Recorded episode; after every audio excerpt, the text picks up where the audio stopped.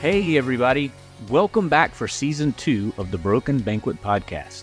This season, we've got more interviews with missionaries around the world, more interviews with authors who have written amazing books about missions, and more conversations about what it means for us to abide with one another. And yes, probably a story or two about Ashley taking a walk, eating food, or having drinks with someone who she now loves. We're so glad you're back. We're glad to be back, and we hope that you will enjoy this episode.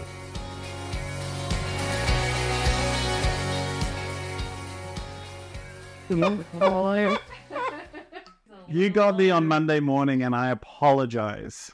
This might be the most relaxed episode of the Broken Banquet ever. And Ashley, so much so that I'm giving you permission to just hold your microphone in your lap. Really? Just because I'm already holding mine in my lap. I feel like you're going to instantly regret that. Well, you know, at this point, it's just part of the course. Regretting things? When it comes to me, Hamish, you have no idea. That's my goal now, is just to be consistent. Is that why when everyone's like, "Oh, we love Ashley," he just remains silent? yes. Yesterday, true story, he comes up to me and he's, because you're sitting on one side of the room, I'm sitting on the other side of the room. He's like, Did you and Will like come around? Yeah, when you Like, guys fighting. did you did you guess something happened? So I was standing in the back because I liked being in the back, seeing the whole church kind of come together. And then I noticed that John Woodward was sitting by himself on the left side. So I don't know if he and Ashley got in a fight, but I went to sit with John Woodward because Ashley was sitting with Chris. So John was all by himself. So that's why I sat on the other side. And hey, Ashley, I have a fun fact for you about New Zealand. Maybe this will be interesting for the two of us and all the non New Zealanders who listen to this podcast. So I got a, into a sort of chicken and egg conversation with myself last night in the kitchen. You know, which came first, the kiwi fruit or the kiwi bird? Right. I, I So remember you asking. it at Oh, good. Four o'clock this morning. As you I was do. awake already. Before I started re-listening to the Hamish and Nate podcasts, just so that I'd be somewhat informed about. I did that too on the airplane on the way over. Yeah. yeah, that's me doing research. Okay, good. Listening Didn't you find that in the podcast. Bible? It's in Genesis. Huh? When God created things, there was an order. See, Was it animals first? this is why I don't talk to Fruit people. It was fruit. before- Fruit came before fruit came animals. before birds. Oh, Kiwi so fruit. then it was kiwi fruit. This is why I don't talk to people. but it wasn't always known as the kiwi fruit. The kiwi fruit was called something entirely different. Yes, if you would please look up what a kiwi fruit was called. Chinese before- gooseberry. That's it. Chinese gooseberry. And the Chinese gooseberry producers decided that it looked shockingly similar to the kiwi bird and decided that they would convince the world to stop calling them Chinese gooseberries and call them kiwis, and it worked. Actually, slight amendment to that. Stop. It was a good story. It's a great Just story. because you're the New Zealander No, doesn't I- mean you get to I- my story about New Zealand. I, I want to just add a complaint to this because the producers of the kiwi fruit convinced the world to uh, change the name to kiwi fruit because we wanted to distinguish between the kiwi bird and the kiwi fruit. So it's kiwi fruit. But the Americans decided that is far too long a word to actually say, and so We're they lazy. called it kiwi. Hmm. And they don't have the birds, so why would they? And were the people here already known as Kiwis because of the bird, or did that happen? That happened in World War One because we had a because the kiwi is our national symbol, so we had that on our uniforms, and so It's people an started- intimidating looking bird, by the way. yeah, very intimidating. Have you seen the beak on that thing? I wouldn't want to get punctured with that. So um, they had them on on our uniforms, and people started calling us kiwis, and we're like, yeah, that's fine. Friends, on the Broken Banquet podcast, you not only learn about Jesus, relationships, but then you also get a history lesson mm. about kiwi fruit and kiwi birds. I just thought that since we're on location for the first time ever Right. in New Zealand, Yes. we should we should Welcome. offer some. some Haere mai, everybody. some- Welcome. Haere mai, welcome. Oh, Kia ora. Kia ora. It's okay. I called something a haka earlier, and it definitely wasn't a haka. What were you, what were you saying, Wolf? So, I don't know. I don't know. Saying something? First time in New Zealand. Welcome. yeah, here we are. That's it. That's all I got. Welcome. I thought you were going somewhere else with that, but No, I just thought it. I thought we would honor the fact that I'm not in my office in Costa Rica. Ashley's not in her office in Shreveport. We are in New Zealand, and Praise God. a little New Zealand trivia. And we brought out the best weather for you guys. Yeah, you're welcome. There is a subtropical ex cyclone in Auckland at the moment. The weather is so great, they've given it a name Lola. Lola. So, folks listening on the podcast, what we're doing right here is called Whanaungatanga. Yes. Um, and it's a Maori phrase where you actually get together and first you just catch up as friends and you do a lot of stuff like this before you get down to business. Hmm. which to me sounds like abiding, which sounds like we're Mm. exactly doing what we're supposed There's an incredible amount of tikanga or, or Māori values that emulate what Jesus wants us to do as Christians. And they've been doing it long before any white man ever showed up. They told them about Jesus. It's very cool. That's scandalous. It is scandalous, but it just shows the heart of God on his people, even if they weren't looking to him. So shockingly, in our last conversation that we had, we actually talked about the fact that God is already at work in places that we haven't gotten to yet, Hmm. thinking that we're taking him into those places. Mhm. You know, Mhm. Can I introduce the listeners to all of these voices? I think we just shouldn't. This Just should be the first going? episode where we never introduce people. It's We probably just, safer for I mean, their us as well. voices. if, if anyone's been listening to the podcast for any amount of time, Mm-hmm. they probably can guess who's on the podcast Could today. Mhm. This is Ashley, and this is Will. Hey, Will. well done. Hey, Ashley, how are you? Good. How are you? I'm good. We're in New Zealand. We are in New Zealand. Any day in New Zealand is a better day than sitting in my office, Even with the tropical cyclone. even with the Lola. tropical cyclone. Because we did learn that uh, the original name for New Zealand means long white cloud. That's true. And there's a lot of that Aotearoa, land of the land of the long white cloud. Out here. Do you know why it's called land of the long white cloud? Uh, yeah, I can look outside and tell yes, why. there's a lot of grey clouds. It is sort of a, a damning praise about New Zealand weather, but it was when the first, um, I think Kupe, if I'm, if I'm doing this right, he was one of the first explorers to find New Zealand, and he saw the cloud above the land before he saw the land because of the horizon, and that's how he knew there was land there because he saw the long white cloud, and he knew it was a lot of land because it was a long white cloud. Hence the name Aotearoa. See, you got all sorts of trivia today. Yeah, that was free, fantastic. by the way. You did not have to Yeah. pay for that. Ashley, you want to introduce our guests on the podcast? To my left is the one and only Hamish Taylor. Hey. I loved your interview because we were in the same room together, mm-hmm. and and Will was of course in Costa Rica. Yeah, and the one and only Nate Hutchison. Episode Two. two, first full episode with an interview. Yes, tell us, Nate. Uh, tell us about who you are. Oh, so about who I am. Okay, so I I'm an I'm an American born person, but I'm now a citizen of New Zealand and America. Uh, we moved over. My wife and I, Whitney, moved over in 2007. So if you listen to the second podcast, you might uh, hear about that or have heard about that. And so we moved over with Hamish and Molly and another couple. We started a church in Christchurch, New Zealand. We all had babies. Uh, we- we went through earthquakes. Mhm. And, you know, long story short, we ended up in 2015 moving up to Auckland, where Hamish Molly were also here. This is your hometown. And we begged them to plant a church with us, and they said no. That's right. Twice. I Two think. times. Yeah. And so, Third time was the charm, though. so we said, we will wait. We didn't ask a third No, time. that's true. Yeah. because the Lord then called them back into church planting, and it was a three-year wait in Auckland while we served at Shore Community Church, and finally got to plant our second church, and it's now years. story about that. Yeah. The time in between, because I was I had burnt out, so I was like, I don't know if I can do this again.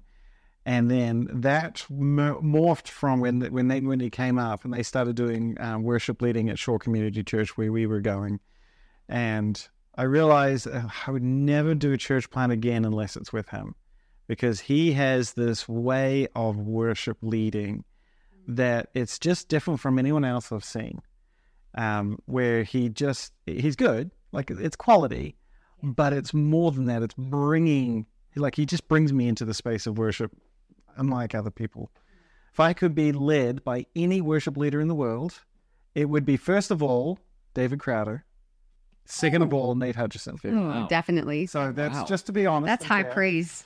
Um, but anyway, so that morphed into, um, you know, we, I, I would only ever plant with him again, and that morphed into, why am I not planting with him? like this just makes so much sense. So I think It's- it's preached a sermon, and then Ah, you you that was dumb. yourself. That was a dumb idea. Uh, something about like walking on the wall, like getting out of the boat. getting out of the boat, or, or just following what you know is to be the right thing to do, and just getting out there and doing it. And I knew as soon as the words were coming out of my mouth, I was like, "Stop! Yeah, Stop you- saying you that." convinced yourself. You got to be careful what you preach about. Yeah, true. Um, so I I I was thinking about was I was listening to the the previous episodes with you guys and sort of your two stories and how they've intersected and then and you know, sort of on multiple occasions and and Hamish you shared the first time that you were actively praying to not go back into a church while Nate was actively praying that you would go back into a church and that Nate won He's a better player clearly than he's I much more connected to, Mm. to the big guy Mm. I'll argue with that I neither would I. But also, I think it's interesting that, and and Ashley, correct me if I'm wrong, but was it you came here to Hobsonville? That's where we are, right? Hobsonville Yes. With Nate Yes. years ago. Yes. And at that time, there was basically nothing here but an old Air Force base, and prayed about this community. We bumped into Gordon, a church member, yesterday, who I guess lives like on the other side of this. Is this an estuary or a river or something over here that I'm pointing to that nobody can see but the four of us? As a wall. and, and there's a wall. But on the other side of the wall, I there's road, and then there's a neighborhood, and then there's a body of water. And I think what I understood from Gordon yesterday was that he and and his wife lived on the other side of that body of water, and they would also look over at this place and pray about a church being planted here at this place. And so then fast forward to yesterday, and we're in this community in a wonderful building with almost 200 people worshiping at Church Northwest. It's absolutely incredible. That's all, only God could do that. Is what what I have to say about that. I think that when I look back at how the pieces of the puzzle fell into place, um, we couldn't have orchestrated it, and I think a, a lot of people have the same experiences where you look back on your life and you're like, "How in the world did this happen?" Mm. Like, if we don't immediately say, I didn't do that. God did, and give him the praise and the glory for that. I feel like we're already on the wrong track, and we're that can lead to pride and uh, all sorts of ugly things. So I, I always, always want to point back to God did this. Mm. Even just meeting you, Mm-hmm. um, Ashley, was instrumental. I didn't know you, and I had no. There was really no way we would have had a connection Mm-hmm. other than God and timing. And John Woodward. John Woodward, yeah, well, which is he's very close to Jesus. So another little um, twist on the the Hobsonville story is that when we first in 2000 whatever year you said you came out to New Zealand, seven, Yeah. yeah. When we came out in 2007, we were looking for a place to plant, and Nate and Whitney were very strong on the West Auckland area, Mm. and there was a lot of projected growth and that sort of thing. Um, and then, but we we sort of veered away, and I think God sort of guided us away from that because it wasn't ready but he was already planting the seeds. Like this is a place that sits deeply, um, especially with Nate and Whitney, and, and we sort of followed their lead into this space of like this is this is a fertile ground. It just wasn't fertile enough back in that first time around. It wasn't the right time No. in 2007. yeah, but it Growth- definitely yeah growth wise in Exactly. this area, but we knew it was coming. yeah. yeah. So he he's like it was very much a not yet, but it was still part of the plan. So it's part of our DNA, even back from the beginning when we planted in Christchurch. This area had been a big part of that conversation. Mm-hmm. there's several things about this the story of of sort of what's gotten both of you to where we are now that I think is really interesting and really different from um, a lot of other stories of churches getting started. And I think one is just the the relationship between the two of you and how you work together. Can you talk a little bit about just sort of leadership wise, kind of who does what, uh, how how it's like it's not a typical senior pastor, associate pastor, church staff sort of relationship, right? How how are you guys we did that in the first church plant in Christchurch. We had a very traditional sort of. I was the head guy, um, and um, you know Nate and this other guy they were below, and, we had a few people sort of involved in that space. And the burden of that was part of the reason I, I burnt out. I just I was first time. This was our first time ministry, right out of Bible college. Um, and I didn't know they had to teach me how to lead in a lot of ways, which I'm very thankful for. Um, and just the the burden of everything being on my shoulders, um, it just just put me off the cliff there a little bit. Which I think that was part of what God was showing me. Um, he did so in such a way that it didn't, you know, destroy the church right away. It was just, it was a good process, but um, it showed me that I need a lot more support. I need a lot more support around me. So Nate came up with a really great plan this time around to make sure that we um, yeah, didn't go down that same road. Yeah, and we can talk about that. But one thing I want to say is that when Hamish was leading in Christchurch, one thing I loved about how he did that, it, it was a very Kiwi model. Of, I I feel like of leadership where uh, instead of being the top dog that makes all the sh- calls the shots, right? Um, you would you would often like if we were in a meeting, you'd listen to everyone's uh, thoughts on an idea, and then you'd like kind of consider all the options. And sometimes you'd add your opinion as well. But often he would just kind of like say, well, this is what I'm hearing from the group, and this is probably where I'm feeling like we should lead. What do you guys think? And so that that was a good example, I think, of how he naturally would lead. But the the unfortunate side of church leadership is that like the way people have led in the past, the way that the traditional model of churches go, um, often puts people just like start to put a lot of pressure on the the lead guy, whatever you call that, senior minister, lead pastor, whatever. And so I think that got to Hamish. I think he was overwhelmed by that mm-hmm. thought. And I grew up as a church uh, uh, pastor's kid, and, and my wife Whitney did as well. And and our dads were the very traditional you know, the the leader, the guy who had to be there at every wedding, every funeral, um, and and it was just like a lot of stress, nearly like killed my dad. okay, literally, and so I don't think that's a great model. I I love the way my dad led, and I think mm. that he did a great job. He was a wise, loving, caring pastor, but I don't think it's a good model for his health, for anyone's well being who's in that position to be top dog calling all the shots. I don't think there's a biblical example for it. I don't think it's sinful necessarily or wrong. It's just, I feel like there's a better way. And the New Testament church shows us that the elders led the church. Mm-hmm. They even shared in preaching, teaching, prayer, uh, pastoral stuff. And so we want to get back to more of that kind of model. So instead of one person at the top. I, I was thinking, hey, why don't we take some of the burden off of Hamish and I'll share some of this and I can do pastoral care and you don't have to feel like that's all on your shoulders, right? And or I can handle some of the admin stuff, um, some of the executive stuff that needs to happen so you can focus more on what you're good at, what you're passionate about, which is teaching. Um, and and lately I've even been helping with that, you know. So I feel like that's a much better better model. And also we our whole staff operates this way. So Molly and Jody um, also are kind of like first among equals is what we call it. So in their in their areas, it's not like Hamish and I are kind of over them. Like we just we listen to what what they want to do. We give them feedback. We help them out but they are very much um, autonomous in their area of the church as well. So the, the dignity in that. Just to provide a little clarity around that too.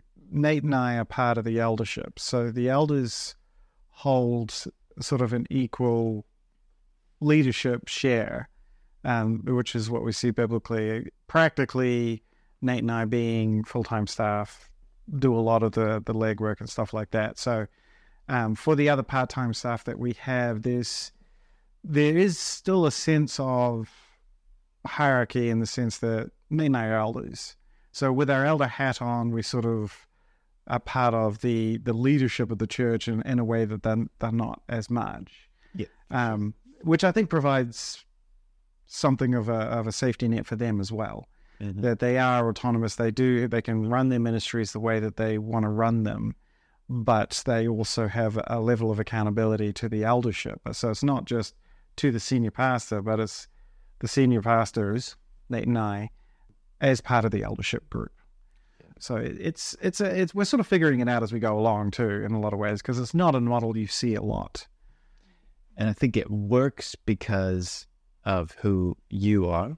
And Uh, you are. And I mean, all I've heard is this encouraging. Uh, speak Apparently, of it each is other. the perfect church model. My Oh, just coming to a staff meeting sometime. It's not always this way. Okay.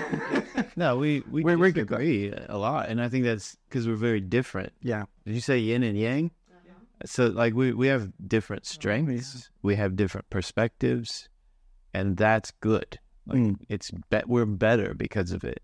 Um, but we've learned to meld that together, right? And and work together with our strengths and differences Yeah. to make it better rather than butt heads. Yeah, agree. And and you know we'll have times of conflict and stuff like that, just like anybody else. But yeah, there's a trust there, and that trust has been built up over years of working together and knowing each other. Our kids have grown up together. There's a closeness and a bond there between our families, um, which helps because it you do have to trust the other person in order to give up leadership and authority to them. Mm. So I, I as a as a leader for myself, I struggle. I'm still learning and understanding how to be a leader in a model like this, as I was learning in the model in Christchurch. And so, if I didn't trust Nate, I don't think I could do this model. Mm. I couldn't do it with anybody. You know, Well, you wouldn't even want to work with someone you didn't trust. well, no, but I mean, there's there's a I can work with some people, but then there's people I really trust. You know what I mean? And so, from my perspective as as a leader, it means I maintain I, what I believe God has given me uh, to do of preaching, of teaching, of vision casting, that sort of thing, which is the traditional top of the pyramid type thing. But I don't have to bear the weight of all of the other things that need to happen. And so I could delegate, which is what a lot of pastors do, but I still bear the responsibility for it, especially pastoral care. That's one that is really hard for pastors to get rid of. And I'm not good at it. I'm just not good at it. I can sit down with someone in front of me and I and they can pour their heart out and we will mm-hmm. engage and so I can do that.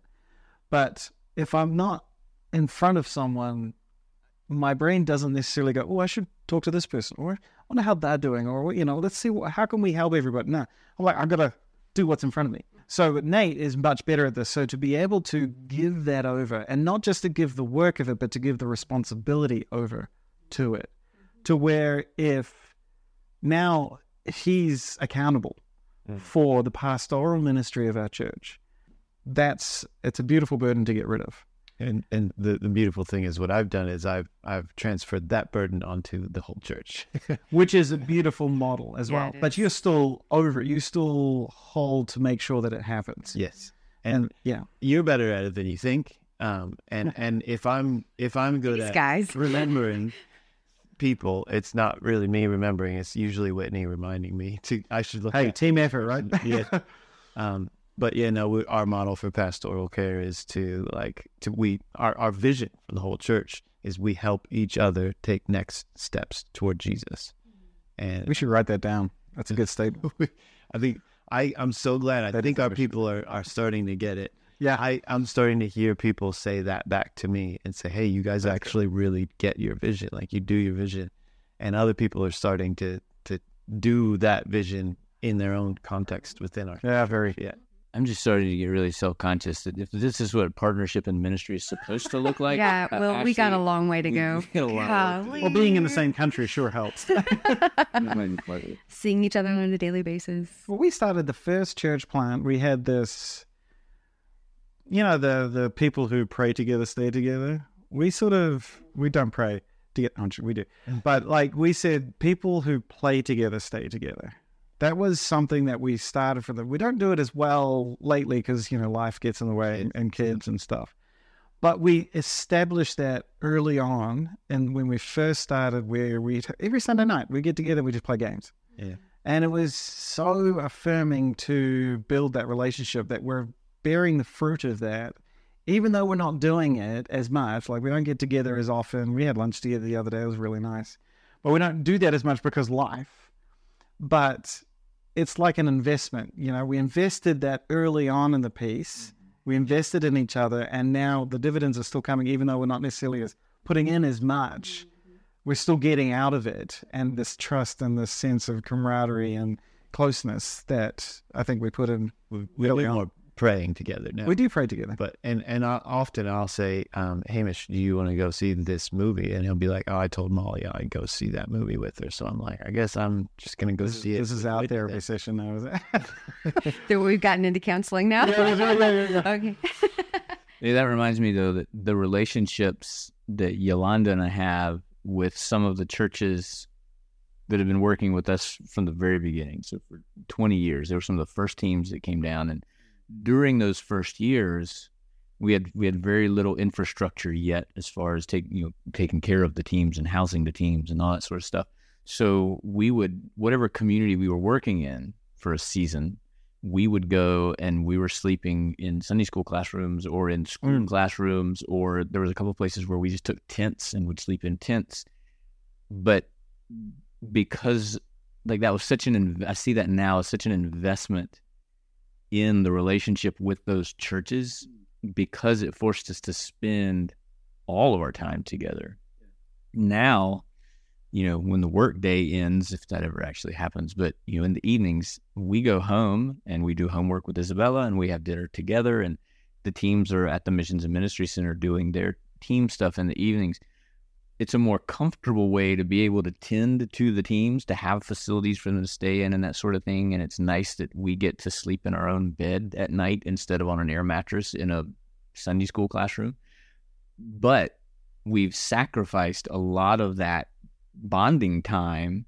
And so we still we love the churches that are coming to work with us now, but those relationships are just always going to be different. Doesn't mean they're going to be better or worse, but they're going to be different because we're not sort of going through this it's sort of hardship. I mean, I hate to say it that way because it wasn't a hardship, but it was it's challenging to, you know, have 20 people sleeping You're in a sanctuary yeah. yeah, and you know, gosh, there was a community we worked in early on that had no electricity, so we would take these giant blocks of ice in a plastic bag with sawdust around it in another bag, and that's how we kept everything cold, like meat and fruits and vegetables cold for the week, and and for gosh, for Yolanda and, and the ladies in the community to be dealing with feeding these groups of people in those circumstances you know the bond that Yolanda has with the women in these communities is completely different from now where you know we just we call up somebody at the market they drop off the food we need for the week and we're ready to roll.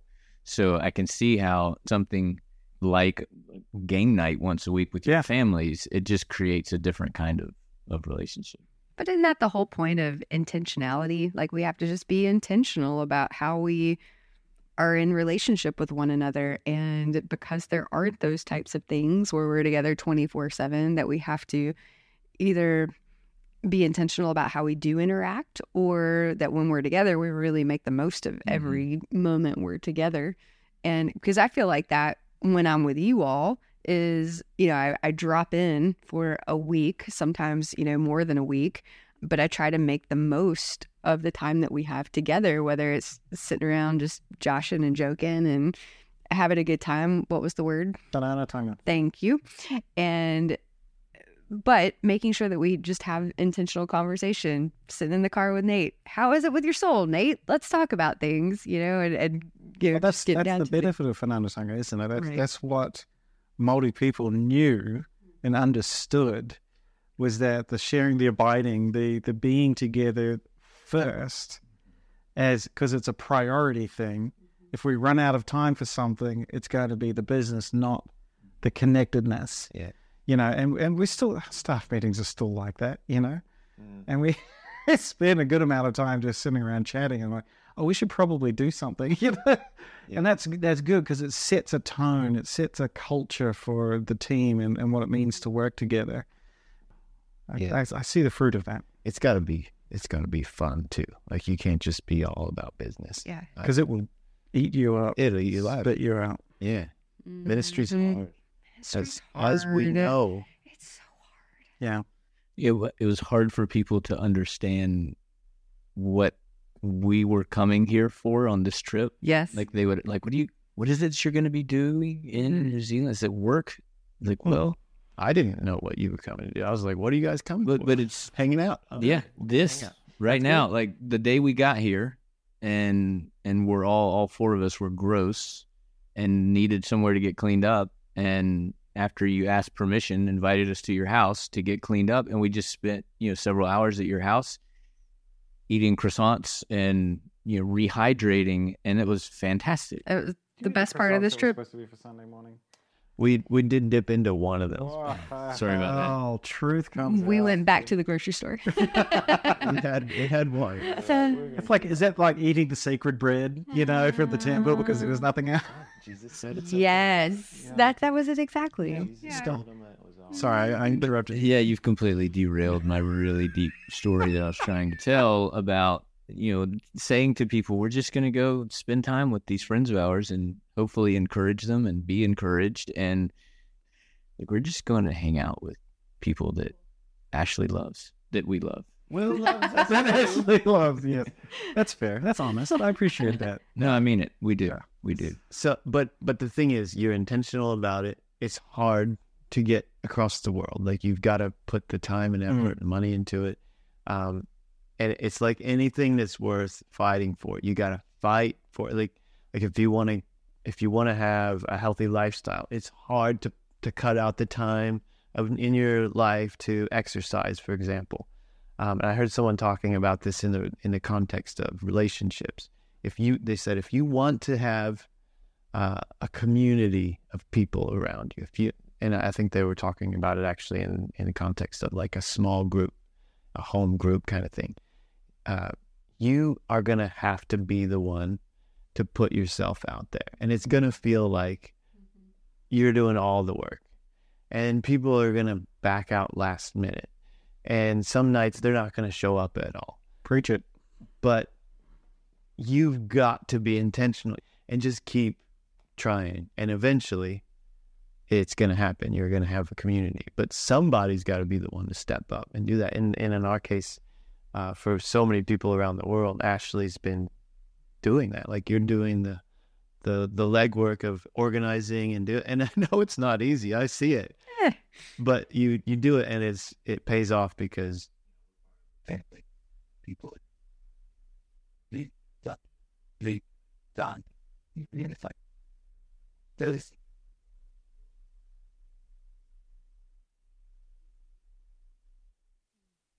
It reminds me of uh, we had a, a youth that came down last summer with a group, and towards the end of the week, it was like Thursday night. So then last night, everybody's together. We have some worship time and communion together, and people they want to will share about what what the week's meant to them. And he he started off by talking. I've told this story on here before, but how he didn't speak a whole lot of Spanish. He spoke a little bit, but not a whole lot. And so he was sort of dealing with how how exhausting it was to try and communicate with the Costa Ricans that that he'd spent the week with. And and he said I you know I had to pay so close attention to every word that I wanted to say and be really intentional about picking those words. And then I had to be just as intentional about listening to what they were saying to me so that I could try and understand what they were saying. He said it was exhausting. It's so easy to talk to people when we're at home because we don't you don't have to put any thought into it. I mm. just thought, holy cow, like that's that should be the goal. That kind of intentionality should be the goal for every conversation we have with anyone who's in front of us, but also for these relationships, like that kind of intentionality, putting that much effort into the things that we're saying to people and also listening and understanding the things that they're saying to us.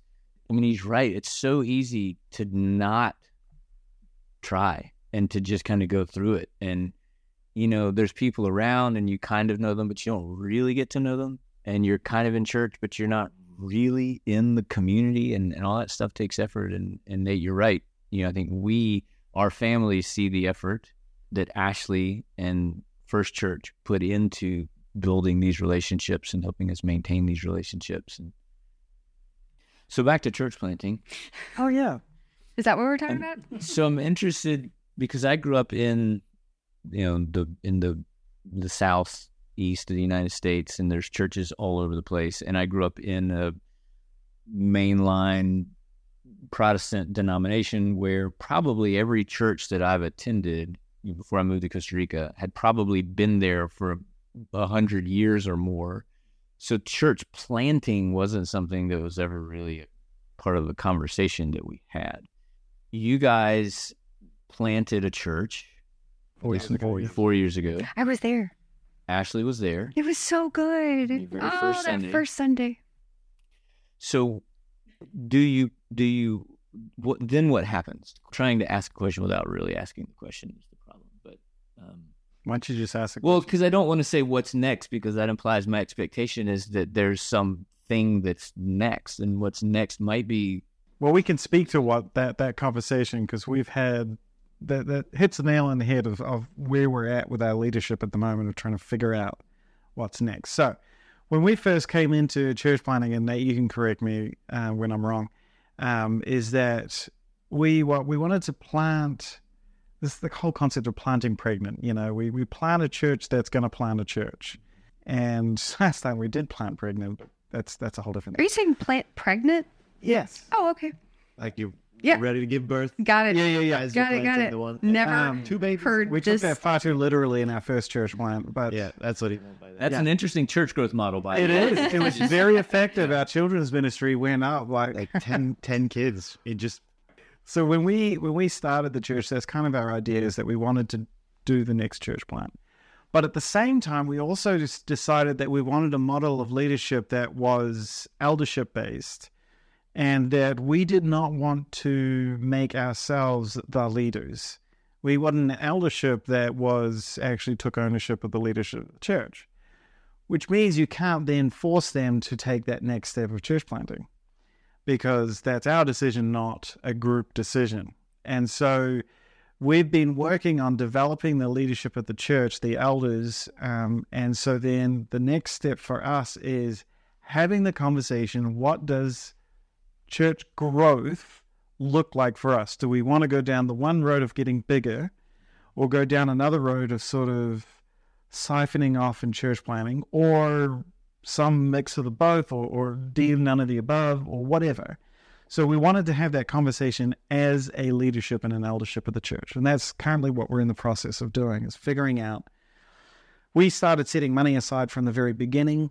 Uh, so 5% of our budget each year goes towards reproducing. But that doesn't mean that we're going to plant another church because we don't want to make that decision ourselves. Um, and so we wanted to let the leadership own that decision what that looks like. So and we are a watch this space. unanimous based group, so Yes. it's, uh, it it can't just be us trying to convince. You know, they need to be on board, and that's what we wanted. And we like uh like you mentioned, like we started with before we even had a church, we had elders that we Mm. borrowed from Shore Community Church, which was a a great thing that they did for us. Like we could start with a couple of families from that church, a whole eldership, and those two elders have since gone back, and now we have our own group, and it's really yeah.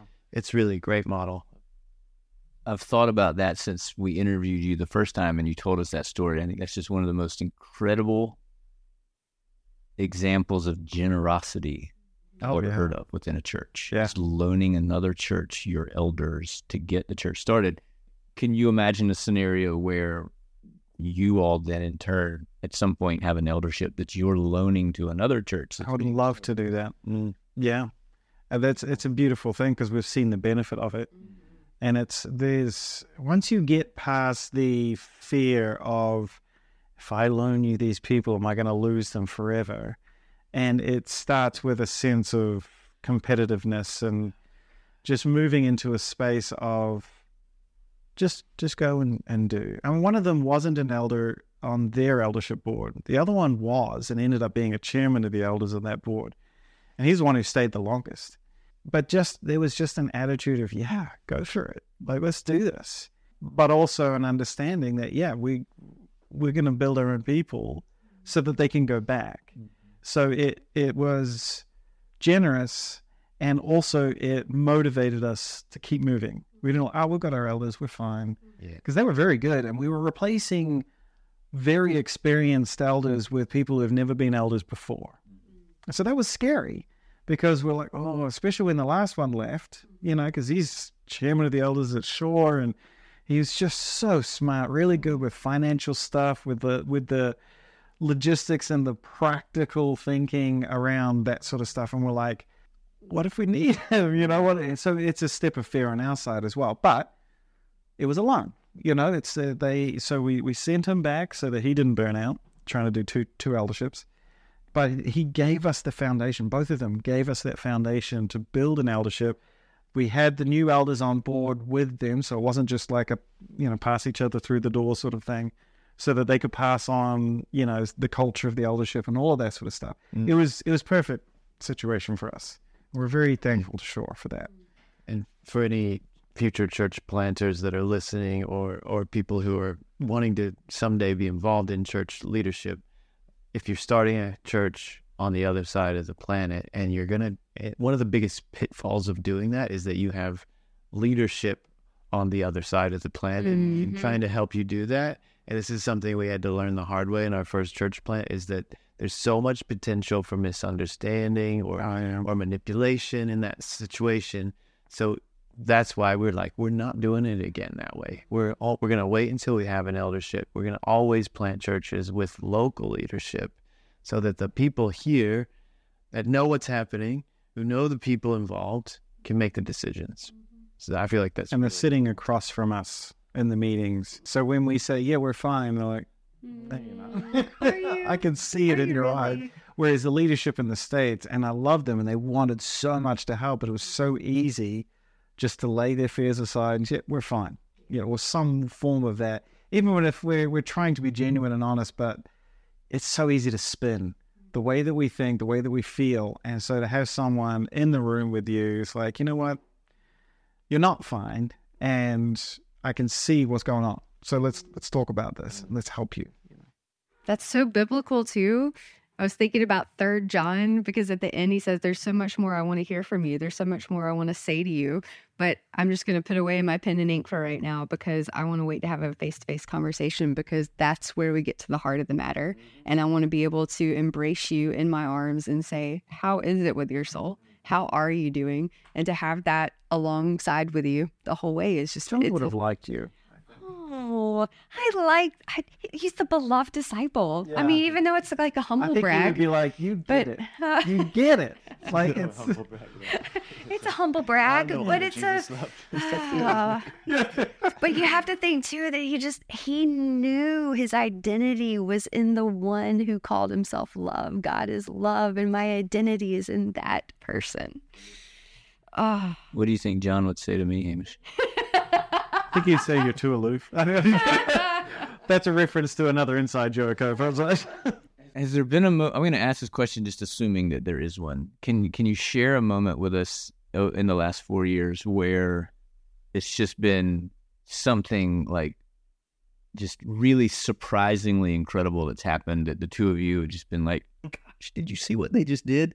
Like without us having to like I'm thinking about like I'm raising a, a you know a small human being right now, and there have been some moments in the first nine years of her life that Yolanda and I are just like, oh my gosh, like she hears us. Doesn't happen eh. often, but every once in a while we're like, okay, she there's stuff that we're getting through to her.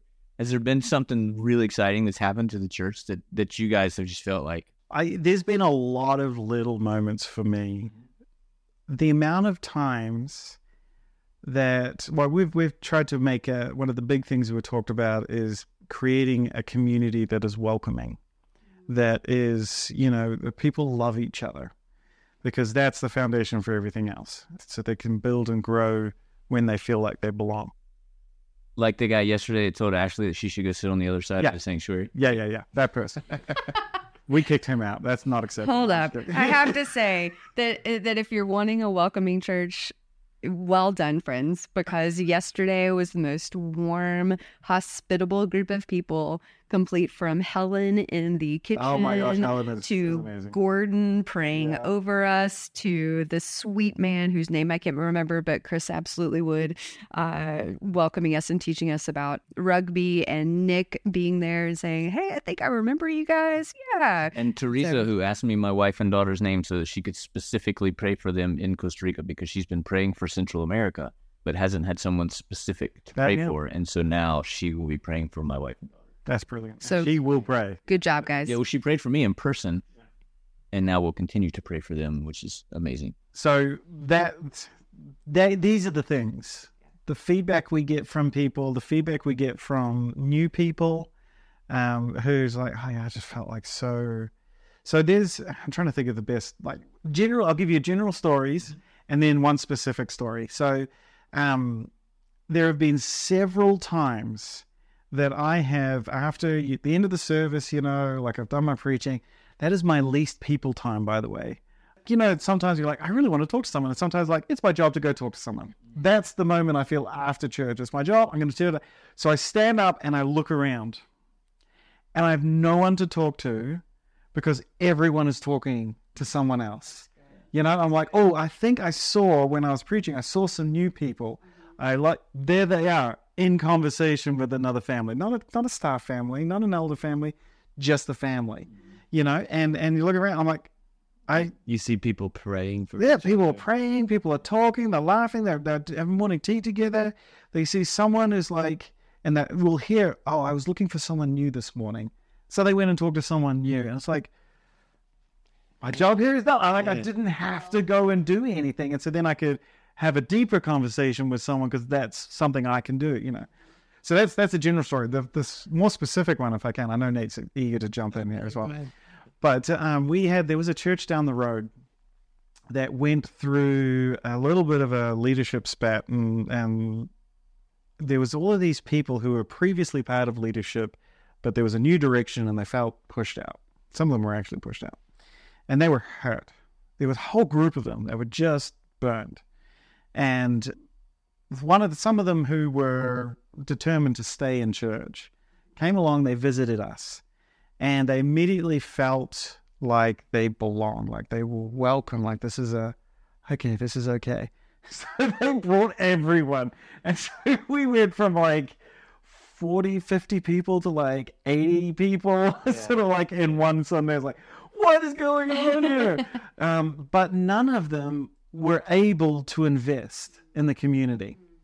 They were they were burnt. And so we, we recognized that we're like, okay, just be just heal, just take time, all of that sort of stuff. And um, they did. They just sat there. They, they just were healed. We tried to welcome them as much as possible. People were doing that outside of us. And now they're fully invested and they're in leadership and they love people. And, you know, Helen, you know, their family was one of those families. And you can just see that they're like, we felt healed here. This is a church that like that it lifted them back up and pushed them back on their trail. You know, I had a chat with one lady who was because we were talking about deconstructing, and she was like, "Yeah, I was I was pretty much done. I mean, she was done with church, you know, um, but she was invited along by one of these other families from that church. Just come along, give it a try. She hasn't left since, and is invested, and engaged. Like that's that's a win, right? Like that mm. that's so exciting for me, and we didn't do diddly squat. Yeah, we can't take we credit. didn't, and It's it's, just like God's given us such good people. good people, and it's but that's and they've taken on that vision, they've taken on that ethos, and because it, they received it, they're now giving it, and oh, it's just beautiful, you know. So that's that's my big exciting thing. I, I will say, I don't want to be too self-deprecating in that situation because we we were intentional about what we were saying to people. We want this church to be a loving church. We want Mhm. you to help each other take steps towards Jesus. Yeah. and we tried to model that as well. But but really, God, we just plant the seeds. God does the work, right? He's He's the one that makes He people. partners with us and uses us, but yeah, it's definitely his work. Yeah, And so, yeah, I've those moments for me have been really I've been impressed by God's goodness, His faithfulness throughout, like from the beginning, from meeting you and being like, "Whoa, we're we're able to now ch- plant a church. God providing from other sources so quickly to start this church. Um, and then just seeing like moments where the moment that he mentioned, people came along from this other church. And and on that, just a quick side note, I've I kind of felt I was like, well, sometimes there's this little voice in my head like, well, we're not planting churches to get people from other churches to come to our church. Yes. And then, and I feel like conflicted at times when that happens. Yeah. But then I remember this this story about the lost sheep. Hmm. And Jesus is he's his ministry primarily was to the Jews, God's people. And so he he's telling that story in his context. His context is the flock is a church, right? And someone has has left the church and so they were with us and then they maybe they got burned, they got hurt from Big C Church, right? And Jesus is like, I'm going after that person. We're bringing them back in. I always thought that was like, I always thought of that story as like evangelism in the pure sense of like converting someone. But in Jesus' context, he was getting a church person to come back to church. And so I'm like, okay, God, like if this is our ministry more than the pure sense of evangelism and converting everyone who's an atheist to become a Christian, um, I'm I'm okay to do that because that's what you're putting me here to do. Yeah. We're not going to stop trying to do that other stuff too. No, we want, and we we have seen some of that, but Yeah. But it's it's a we've we've tried to take on an ethos too. This is slightly different, but plays into that of instead of being proactive to what you know, here's a vision, let's go and do it. Rather be reactive to what is God already doing, like what what stuff is already happening. That was a really good example of that because that was not part of anyone's plan Mm. for church growth is to pick up the pieces of another blow up. Yeah. Um, but we just tried to be reactive. It's like, okay, this is what you're doing, God. We'll do it. Yeah. And it's been beautiful. I'm thinking about the the hospitality, the welcoming spirit, and and also, and I may be making a connection that's just not there, and I do that a lot. But I remember the first time we talked to Nate, the sort of the bombshell at the beginning of that interview for a lot of people was the fact that the population of New Zealand that are Christians is so small, four percent, I think is what you said. So being part of such a small minority to me, I mean, I almost want to to make it into like a almost like a refugee mentality, where like if if anyone wants to be a part of that group, you want to bring them in because you know what it's like to not have anybody else that shares this thing, this faith, you know, with you. Like, do you think it's natural for for Christians here who are such a minority culturally to be welcoming to people who are looking to be a part of that community because they know what it's like out there to not be a part of the community or am i just making something? Like i think it would be incredibly romantic if that was the case. If it was like you know you've been wandering through the wilderness alone and suddenly you come across these people who also at some point wandered through that wilderness alone and know how much better it is to be in community. And so, of course, they're going to welcome you into the community because they know what it's like not to have a community. Yeah, I, I do think that loneliness is a really big factor in New Zealand. There are a lot of lonely people. Now, to say that the church is the only place where they can find Mm-hmm. Community would be wrong. Mm-hmm. Um, I do think that we do it well. Like when when we do it well, we do it really well because it's the love of God that's uh, uh, the faithful, um, un. What's the word? Um, his his love is unconditional. why why couldn't I think of that? His unconditional love uh, in community is so much better than than more like the transactional kind of love that you find in if you do something for me, then you know I'll be a friend. Uh, I think that that's uh, what people sometimes find in the non-church communities that they like they're part of a sports team or Mm-hmm. but hopefully when they come into a church community they find people who just choose to love you not because of what you can offer not because of who you are what you've done but the way god loves us because he chooses to love us and mm-hmm. we want to model that to each other mm-hmm. so when when we do find people coming in who haven't been into a church, I think that they are shocked by the kind of love that they experience, and that's what you want. especially people who haven't found a place because they don't necessarily, at least in their own minds, have something to offer. Mm-hmm. Yeah. It's not, you know, people who are marginalized or whatever. I think the other side of that coin, uh, from what you were saying, Will, is having that small percentage and, and almost like that refugee sort of thing, although I think I know enough refugees, I probably can't say you know, because it's, it's not hard being a Christian in this country. So we're not quite there at that stage yet. But because we are a small group, what's happening, I think, within Christian culture in New Zealand is a blurring of the lines between different denominational groups and different church groups. Um, I think out of a necessity of realizing that we just don't have the critical mass to support this segmentedness in Mhm. Christianity. So there is more of of blurring of lines and welcoming of each other. And so being part of like we're part of church groups or Pastors group. pastors groups often um, with different denominations and different churches At where I live in Kumeu, which is just sort of semi-rural just outside of Auckland is, you know, there's four or five churches in town and we all get together and once a month just to pray and talk through what we can do together. So there's more of that sort of stuff, I think, happening, which is a, a positive byproduct of being a smaller group of people. Downside is, of course, we have less infrastructure, less resources, and all of that sort of stuff. But yeah. I'm really hungry. So before Ashley eats her arm, we will say goodbye. But it's been great being in a room with you guys. Hey, nice with you. Thanks for coming to our place. Absolutely. do the podcast. That's awesome. So season three, if you will all come to Costa Rica, and we'll do a follow up interview in Costa Rica. I am there. I am a hundred percent there. All right, we're good. All right, bye Ashley, Bye, Will.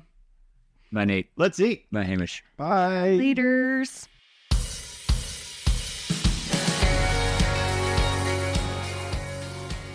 You've been listening to The Broken Banquet, a podcast by Will Bailey and Ashley Goad. Music provided by Irene and the Sleepers. Join us next week for another episode. He's prepared the table. All things are ready. Come to the feast.